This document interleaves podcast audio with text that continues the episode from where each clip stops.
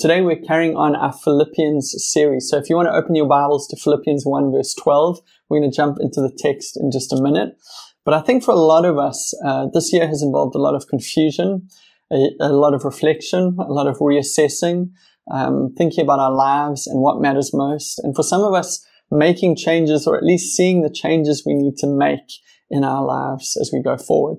I know a lot of people during lockdown who've had more time have said that they've realized that they need to slow down and do less and focus on what matters most. The priorities of life. They, they need to give themselves to those things because they've been running around ragged trying to do everything and they realize it just isn't sustainable and it isn't good. Sure, a lot of you can relate to that. I actually got a prophetic word from a friend in April over WhatsApp, just giving me these two words. He felt God was saying to me that this would be a time of defining and of refining for me. And it really, really has been. Maybe you feel the same thing. But as I read that word and resonated and prayed it through, I actually did a few exercises just to process what God might be saying to me. And one thing I did was I sat down and I thought about my funeral. Now, I know I'm wearing black today. If you're new and you don't know me, I'm not this morbid guy just talking about funerals and death and all of that all the time. And I'm not talking about like planning my last hurrah, you know, just thinking about the venue and the music and the flowers and all of that. That's not what I mean by talking about my funeral. Instead, what I was thinking about is what I wanted people to say about me at my funeral. You know, after I'm gone, um, just when they've just got memories of me left and my legacy is done. You know, I've finished my time here. There's no more time on the clock. What people would re- remember of me, what they would say of me and how I guess I would have impacted or affected the people around me. You know, what would define me and the time that I do currently have left on this earth? And I think most importantly, you know, uh, people out there could say things about me that are really positive. But what about those closest to me? My, my wife, my kids, my closest friends and family, those who know me the best, those who've got the most unfiltered, unglamorous access to my life, my, my good and bad, my, my flaws and failings and successes and all of those things. How would they remember me? What would they really think of me? And I prayerfully wrote down four things that I would like to define my life. Now, I do want to say writing down something is the easy bit. It's actually making changes and living this out that's the hard part of this. But I want to ask you today what you want your life to be remembered for. What would your things be that you wrote down? And maybe another thing, maybe a harder thing to think about is if you don't think this through, if you don't make the changes you need to make, if you don't change trajectory, when your time on this earth is done, what will you be remembered for based on who you are and who you're becoming now? In today's passage, Paul gives us three things that Christians should prioritize in their lives. So let's read this together and let's see if you can find them. Now, I want you to know, brothers and sisters, that what has happened to me has actually advanced the gospel, so that it has become known throughout the whole imperial guard and to everyone else that my imprisonment is because I am in Christ. Most of the brothers have gained confidence in the Lord from my imprisonment and dare even more to speak the word fearlessly. To be sure, some preach Christ out of envy and rivalry, but others out of goodwill. These preach out of love, knowing that I am appointed for the defense of the gospel. The others proclaim Christ out of selfish ambition, not sincerely thinking they will cause me trouble in my imprisonment. What does it matter? Only that in every way, whether from false motives or true, Christ is proclaimed, and in this I rejoice. Yes, and I will continue to rejoice because I know this will lead to my salvation through your prayers and help from the Spirit of Jesus Christ. My eager expectation and hope is that I will not be ashamed about anything, but that now, as always, with all courage, Christ will be highly honored in my body, whether by life or by death. What does Paul emphasize here in Philippians 1 and what does Paul call us to prioritize as important here? I, I see three things. He, he calls us to prioritize advancing the gospel, proclaiming Christ, and honoring Jesus or glorifying Jesus with our bodies, with our lives. Are those three things priorities for you today? If you remember from last week, I said that in this book in Philippians, Paul is writing to encourage the church in Philippi. And this is why. Very simply, because life is hard. Life is hard. Uh, if you didn't believe that at the beginning of 2020, I'm pretty sure we're all on the same page here. Life can be pretty hard sometimes. And probably for many of us trying to deal with those realities, what we can try and do is try and control our lives and control the world around us and minimize the effect of hardship and difficulty on us. Or maybe we try and escape. You know, we, we just go into comfort and think, okay, whatever hits me during the day, at night, that's my time to relax and rest and be comfortable and just try and find respite from the difficulties of this world. But a lot of people struggle with the reality of suffering in our world, you know, particularly people who are considering faith and God and following Jesus, that they might say from the outside, well, if God exists and if God is all powerful and if God loves us, why would he allow suffering in the world, either out there or in here? It's a really good question to wrestle with and to think through. Some really good resources that talk about that online. You can get some good books or podcasts on that. And I actually preached on that a couple of years ago in our Tough Questions series. You can listen to that on our website. But many people struggle with that, you know. They struggle with the thought of following Jesus because of the personal suffering they've had to endure. And this could be you, you know, thinking, God, why did you take so and so? Why did you allow them to die? Or why did you allow my dream, my marriage, my business to fail and, and for me to lose everything? I put in so much hard work and I lost everything in that situation.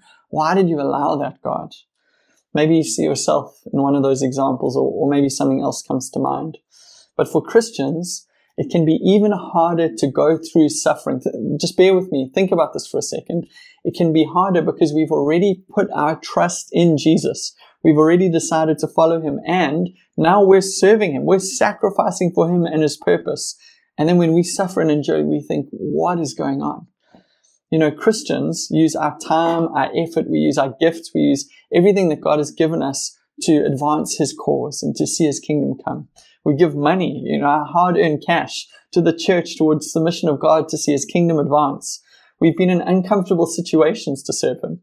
If you have ever told someone about Jesus or, or evangelized or shared your faith, you know that that is an uncomfortable space to be in.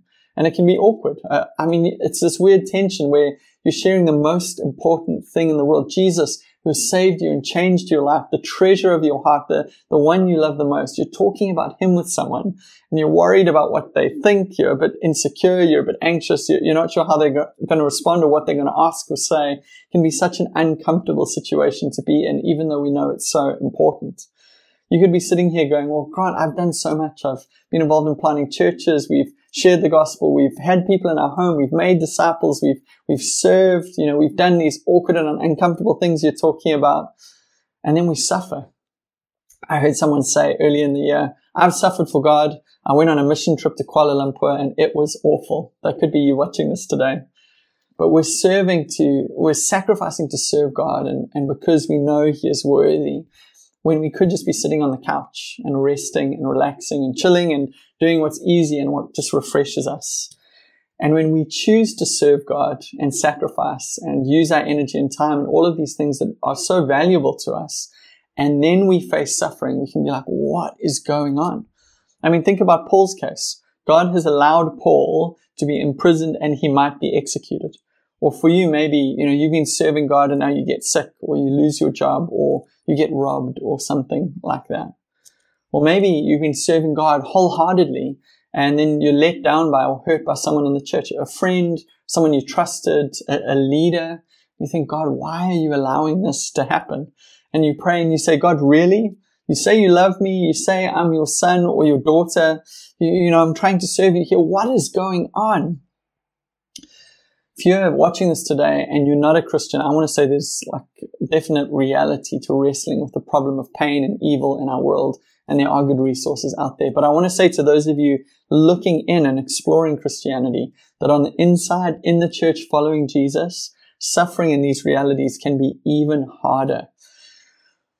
So for Paul, suffering in a Roman prison cell literally chained to a guard who would have been with them 24 hours a day, seven days a week. He's writing to encourage the church in Philippi who are personally enduring suffering and they're seeing Paul suffer and he's writing to encourage them because he doesn't want any of them to bail on the church or to stop following Jesus. He's writing to encourage them using his example saying, Hey guys, look at my life. I am going through this by the grace of God, by the power of the Holy Spirit. Would, you just bear with me in this? If I can trust God despite what I'm going through, you can, you can, we can go through this too. The second thing that's going on here is Paul writes to encourage them here because they love him and because of their mutual affection for one another. You know, we spoke about that last week, how much Paul loved this church, how much they loved him, and they were concerned that he might die, and they were concerned about his suffering in prison. And Paul writes here and says, What has happened to me has actually advanced the gospel. What has happened to me has actually advanced the gospel. I, I think he puts actually in there because what has happened to him shouldn't have advanced the gospel. You know, definitely not back then. A traveling apostle, preacher, church planter guy like him needed to be in front of people. He needed to be in person preaching to them. He didn't have the internet like we do today. He couldn't put something up on Zoom or on YouTube or do a podcast or anything like that. If he wasn't in person with them, then no ministry was going to happen. And I think for us today, if Paul was our guy, like he was the Philippians guy, then we'd be feeling pretty negative about what was going on in the situation. You know, we'd look at this and we'd probably pray and say, God, what are you thinking? You know, we need Paul on the field for Team Jesus. Get him off the bench. Like, what is going on here, God? Like, you're the coach. You know what we need.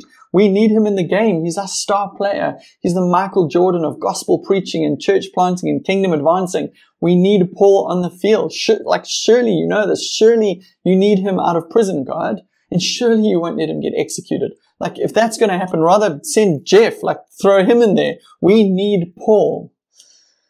But what we see here is that God can even use Paul's imprisonment for his purposes and his priorities.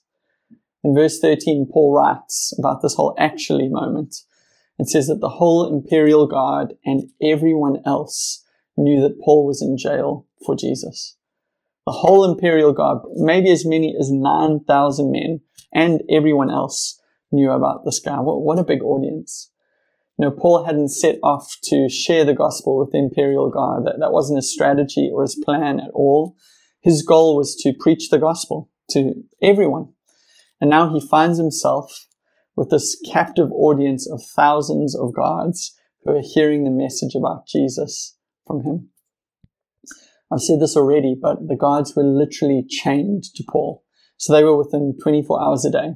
They were with him when he went to the bathroom, when he slept, when he ate, when he wrote his letters, when he entertained guests. And I can imagine these guys were sitting ducks for Paul to share about Jesus and his testimony and about the kingdom of God and about the gospel over and over and over again. And on top of that, Paul would have come into contact with other guards in this situation. So many of them would have heard about Jesus through him and through them, it would have spread to others and others and others over time.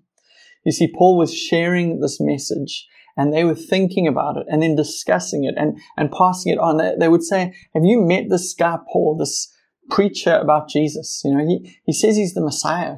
He says he's God in the flesh. He says he died for the sins of the world. He says that he's bringing a new kingdom into this world. He says that we can be washed clean and made right with God, not by what we do, but by what he's done. What, what do you think of that? And this message spread among this imperial guard and it spread from them to everyone else everyone was starting to discuss this message. And I think that blows me away a bit, you know. Prison wasn't Paul's plan. It, wasn't how he thought he was going to do what God had called him to do. But even in prison, despite the limitations he faced, Paul is preaching the gospel to prisoners and to guards and to soldiers, and somehow this message is spreading everywhere. God is at work, even though his plans have been messed up. Can I ask you to answer this this morning? What has not gone according to your plan this year? What plans of yours have been messed up in 2020? And is it possible that maybe God is working behind the scenes, under the surface, in some way to fulfill his purpose, but in a way that doesn't look the way you thought it would or, or isn't the way you expected? Because God is more committed to his purposes and his priorities than we are. You might struggle to believe that, but He is. And God is advancing His kingdom. He is doing His work in 2020 despite our circumstances. Another positive thing we see here is in verse 14. Paul's imprisonment has given others confidence to share about Jesus.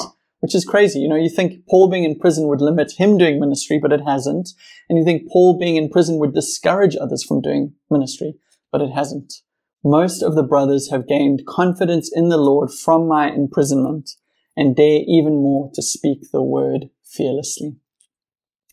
About 60 years ago, five missionaries in their 20s and 30s, they'd studied at Wheaton College in Illinois in the US.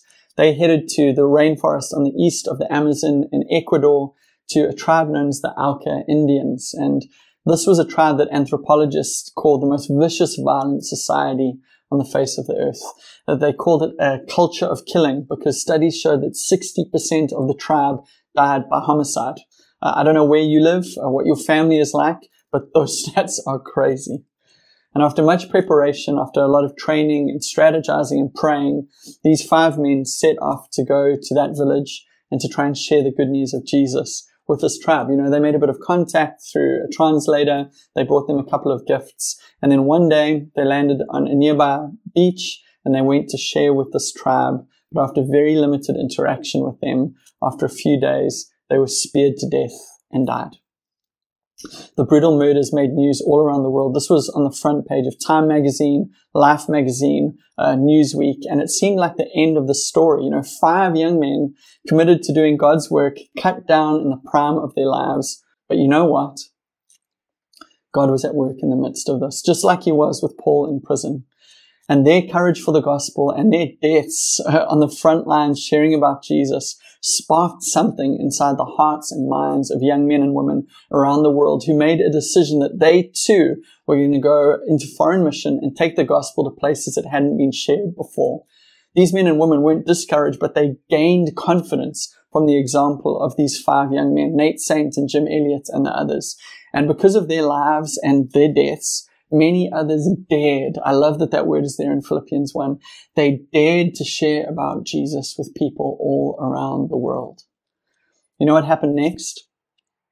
A couple of years later, Elisabeth and Valerie Elliot, that's Jim Elliot's uh, wife and daughter, as well as Rachel Saint, that's the sister of Nate Saint, they also moved into the Auca village and they went to show love and forgiveness and minister to the people who had murdered their family. And eventually Mincaye, the leader of the tribe, and the five men who had murdered these five missionaries all became Christians.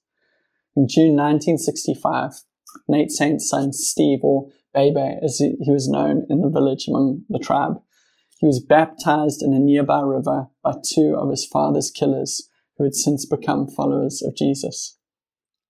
Until recently, that guy, Bebe, Steve, uh, who was just five when his dad was killed, would travel the world extensively with members of the Auca Indian tribe. People who had become Christians and started to follow Jesus, sharing their faith in the story of God's redemption in that jungle. And he was particularly close to Mincaye and Kedi, who had murdered his father. God is able to take things that from the outside look terrible, failed plans, mistakes, disappointment, discouragement, He's able to take them and to use them for the good and for his purposes. Be encouraged this morning. Philippians 1 verse 15. To be sure, some preach Christ out of envy and rivalry, but others out of goodwill. These preach out of love, knowing that I am appointed for the defense of the gospel. The others proclaim Christ out of selfish ambition, not sincerely, thinking that they will cause me trouble in my imprisonment. What does it matter? Only that in every way, whether from false motives or true, Christ is proclaimed, and in this I rejoice. Paul knows that the motives of all of the different Christians who are preaching about Jesus are not pure. You know, some of them are doing it to be cool or to be liked. Some of them are doing it with good hearts or doing it because of the love of the people around them. And some of them are doing it for their own glory. You know, they see a gap. Paul's in prison. They could be the guy who stands up and everyone listens to, who's applauded and loved by many people. If they just do well enough, they could have Paul's old role. But in all fairness, kind of looking at this and seeing the mixed motives of the people preaching, I, I think we're like that too, you know. In our day to day lives, as we try and serve Jesus, our motives are mixed. Some days we do things to be cool or to be liked by people. Uh, we do things for our own glory. And then other days, we do things out of a good heart or out of love for people. And sometimes it's more of a mixture than that that we even realize. But Paul says, whatever the motive here, Christ is proclaimed, and in this I rejoice. What we see in Philippians 1 is that the message is more important than the motive. If you look in other letters, like the, the letter to the church in Galatia, Paul is writing to correct the message because the message has gotten distorted. You know, if the message is fine, Paul is happy, but when the message gets messed with, then Paul has to speak up. And uh, I think there's a, a, really easy way that we can know if there's something wrong with the message. It's if we're proclaiming Christ and something. See, here in Philippi, they're proclaiming Christ, but in Galatia, they were proclaiming Christ and works or Christ and doing these certain things. And for you, Harbor City, if I ever start to do that, you can know something is wrong with my preaching. Or if God moves you somewhere else and you join another church and they're preaching Christ and something, then something's wrong there. That's probably not a good place to be. The message is off. We have a problem. But if Christ is being proclaimed, Paul says that is a good thing, even if the motives of the people preaching isn't perfect. Harbor City, are you proclaiming Christ? Are you telling others about his good news? Are you in word and in deed using your life to point people to Jesus and to try to introduce them to him? Because that is what we're called to do as the church. This is the gospel partnership that Paul is speaking about in Philippians 1. It's one of the key themes that we see throughout this letter. So what does gospel partnership mean? Well, it comes from this Greek word koinonia that appears throughout Philippians and the New Testament that is often translated as the word fellowship. Now, my concern is that if you've been in church for a while, you've heard the word fellowship a lot. Uh, I mean, a lot of churches even have a fellowship hall where people get together for meals and tea and coffee and to socialize. But actually, fellowship is so much more than just Christians hanging out together and enjoying a cup of coffee. In Philippians, Koinonia is talking about gospel centered friendship. It's friendship and mission together. We're mates and we do ministry together. Our old life group talked about this a lot. We actually, we had a, a name for our group. It came out of a mistake. Uh, someone mispronounced it once, but we became the soul group. And the slogan for our group was, we drink tea and change the world. We had it up on a blackboard on the wall to remind us of this, this idea of koinonia that we are friends on mission, that we have fun together and advance the gospel. That is what the church is. And the idea here is that Christianity is not about me and Jesus doing our thing, living with purpose and meaning in the world. You know, Christianity is a we and Jesus thing, not, not a me and Jesus thing. And I think this time of lockdown has maybe uh, ruined our thinking around that for some of us, or maybe confused us, or, or, helped us to slip back into a me and Jesus rather than a we and Jesus space. I think my fear is after seven months, 29 weeks of not meeting in person together as the church on Sundays, our value for the gathering of the church might have slipped down. You know, we're out of the habit of meeting together at the same time every week in the same place we're out of the habit of getting ready in the mornings and getting dressed and getting in our cars and coming together. We're out of the habit of serving together, of worshiping together. And uh, our worship has become more individualistic. You know, we've been doing church at home on the couch in our PJs with breakfast for seven months now, and we've got to shift out of that thinking. And my fear is that we don't prioritize the weekly gathering of the church going forward in the way that we should, in the way the New Testament calls us to or that will come out of this time seeing the church wrongly. You know, so many people in our city, our country, and our world see the church really as, um, uh, I guess, just spiritual consumers. You know, we're the audience there to watch the show and get our spiritual uh, product, and then we carry on with our lives and do our own thing. But that's a very consumeristic and capitalistic way of seeing the church. The biblical church that Philippians talks about, that Jesus wants us to become, is a group of co-workers who spread the gospel together throughout the week, wherever we are around the city, in our workplaces, among our sphere of influence. And then we gather together on a Sunday and in other church meetings to encourage one another and be reminded of what matters most, our, our priorities. And Harbor City, the, the church we are building is a community of gospel co-workers working together on mission. And we exist to advance the gospel and to proclaim Christ throughout the week. That's who we are, and that is what we do. Let me end with this in Philippians 1. My eager expectation and hope is that I will not be ashamed about anything, but that now as always with all courage, Christ will be highly honored in my body, whether by life or by death. Don't know if you picked this up there, but Paul doesn't know what's coming next for him. You know, he doesn't know if he's going to keep living or if he's going to die. You know, he's in prison. He could be executed or martyred because he's been preaching about Jesus. He doesn't know what is next for him, but he's still encouraged because God is using him at the moment to do what he's called to do, even though he doesn't know what's next or what's coming up. But either way, whether he lives or whether he dies, we'll talk about that more next week. Whether he lives or whether he dies, he knows what he's committed to doing. He knows what his priorities are, and he's going to give the rest of the time he's got to doing those things. You know, his priority is to honor Jesus in and through his life. In the words he speaks, he wants to honor Jesus. In the decisions he makes, he wants to honor Jesus. In the motives of his heart, in his feelings and fears, he wants to bring all of that to Jesus to try and honor him. With his money, with his time, with his talents, he wants to honor Jesus with everything he has. He wants to honor Jesus. That, that's what he's living to do, to honor Jesus. And I want to say we might not know what is next for us. 2020 has been a confusing and complicated year. You might feel like you don't have clarity about the future right now. I think it's just join the club. We're all in that boat. And you might be praying and asking God for leading and direction for your life right now. You might have some big decisions to make. You might be asking God for grace just for the uncertainty of 2020 and all that's going on. But you know what? A good question that we can ask ourselves as we live and make decisions at this time is how do I honor Jesus best right now? How do I honor Jesus best in this situation with my life? What do I do? What does that look like? How do I honor God best? You might want to spend some time even now, just push pause, think about that and pray that through a little bit.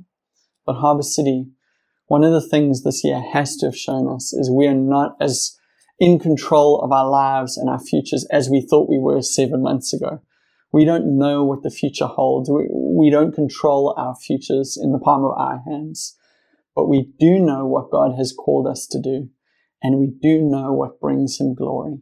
So let's give ourselves to those things with the time that we do have. Let's pray together. Lord, I ask you for us as a church. Lord, as we come together again from next week, we praise you and thank you for your provision. And Lord, in these uncertain times, Lord, we just come before you and we say, would you fill us with your spirit and would you empower us to do what honors you most? Would you show us the priorities that you're putting on our lives? And Lord, would you help us to advance your kingdom, to proclaim Christ, and to honor you with our lives? We ask you for your help with that, for your clarity in those things, and for your empowering to be those kinds of people in that kind of church. In Jesus' name, amen.